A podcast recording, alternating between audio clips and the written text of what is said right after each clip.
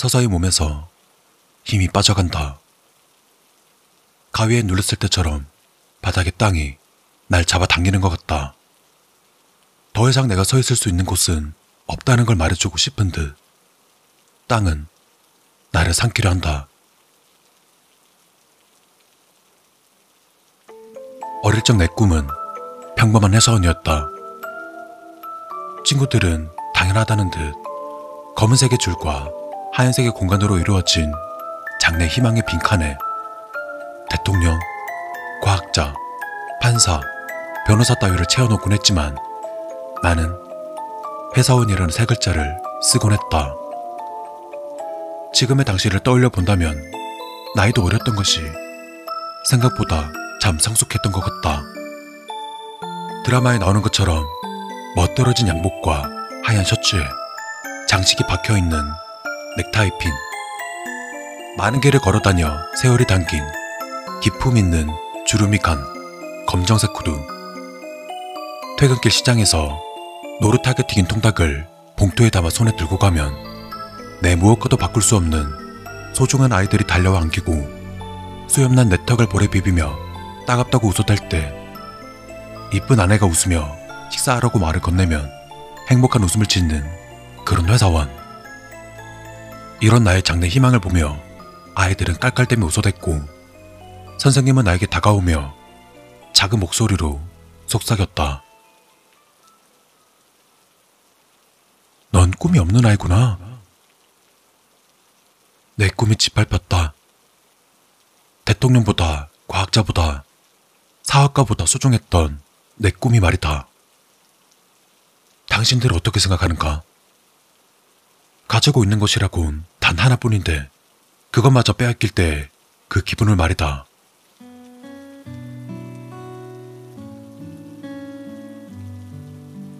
난 회사원이 되었다.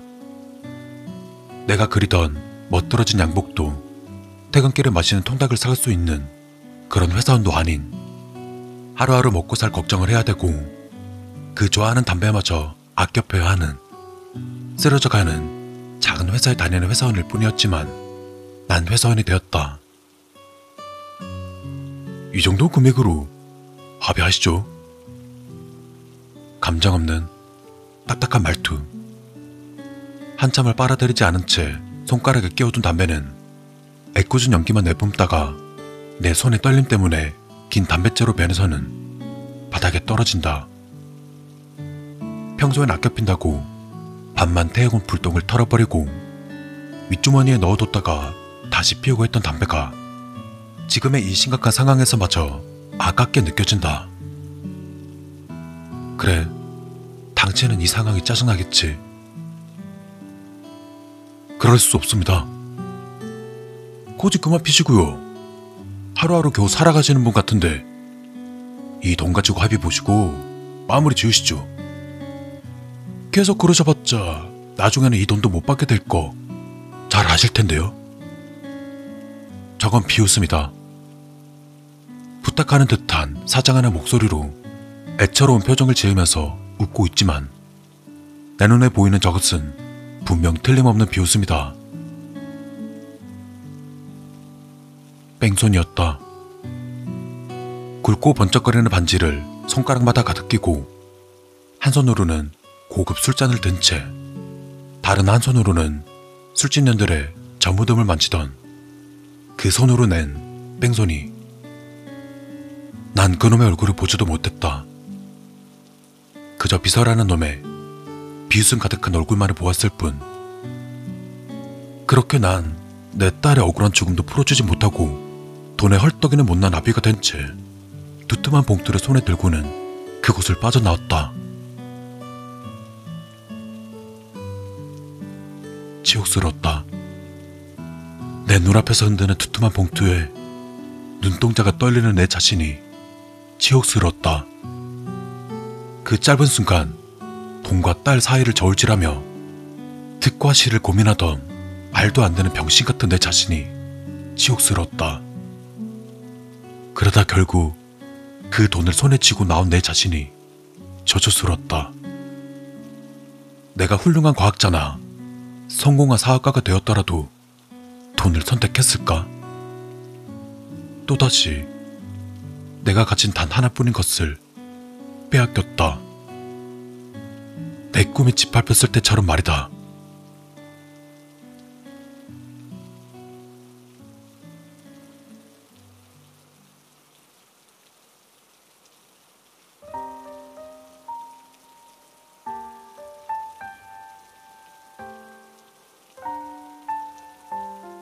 그러다 문득 그때의 그 꿈이 떠올랐다. 난 미친 사람처럼 헐레벌떡 시장으로 뛰어가기 시작했다. 어렸을 적 엄마 따라 시장 갔을 때 지나쳤던 그 통닭집. 난 내가 가진 단 하나뿐인 소중한 것과 맞바꾼 그 치욕스러운 봉투 속에서 수표 한 장을 꺼냈다. 그러자 거슬러 줄 돈이 없다면서 어쩔 줄 모르며 난처해 하는 늙은 노파에게 잔돈 따위는 필요 없다고 거드름을 피워본다. 노란색 봉투에 담긴 통닭의 뜨거운 김을 느끼고서야 정신이 드는 것 같다. 내가 그토록 바라던 양복에 구두를 신고 한 손에 통닭을 들고 있는 내 자신을 발견했다. 장례식 때문에 태어나 처음 입어본 양복. 새 것이라 딱딱하기만 한 구두. 내가 어릴 적 그리던 그것과 틀리다. 말로 표현할 수 없는 무엇인가가 느껴졌다. 가슴 속 깊은 곳에서 뜨거운 무엇인가가 회오리쳐 올라온다. 여보, 나 왔어. 노란 봉투가 바닥에 떨어지며 봉투 속 통닭 쪼가리들을 볼품없이 토해낸다. 난 떨리는 손으로 아내를 바닥으로 끌어내려 눕힌다. 한참을 아내 얼굴을 바라보다 바닥에 흩어져 있던 통닭 쪼가리들 중 다리 하나를 집어 굳어져 가는 그녀의 입 안으로 넣어준다. 주머니 안에서 고약한 냄새를 풍기는 반토막짜리 담배를 꺼내 입에 물었다.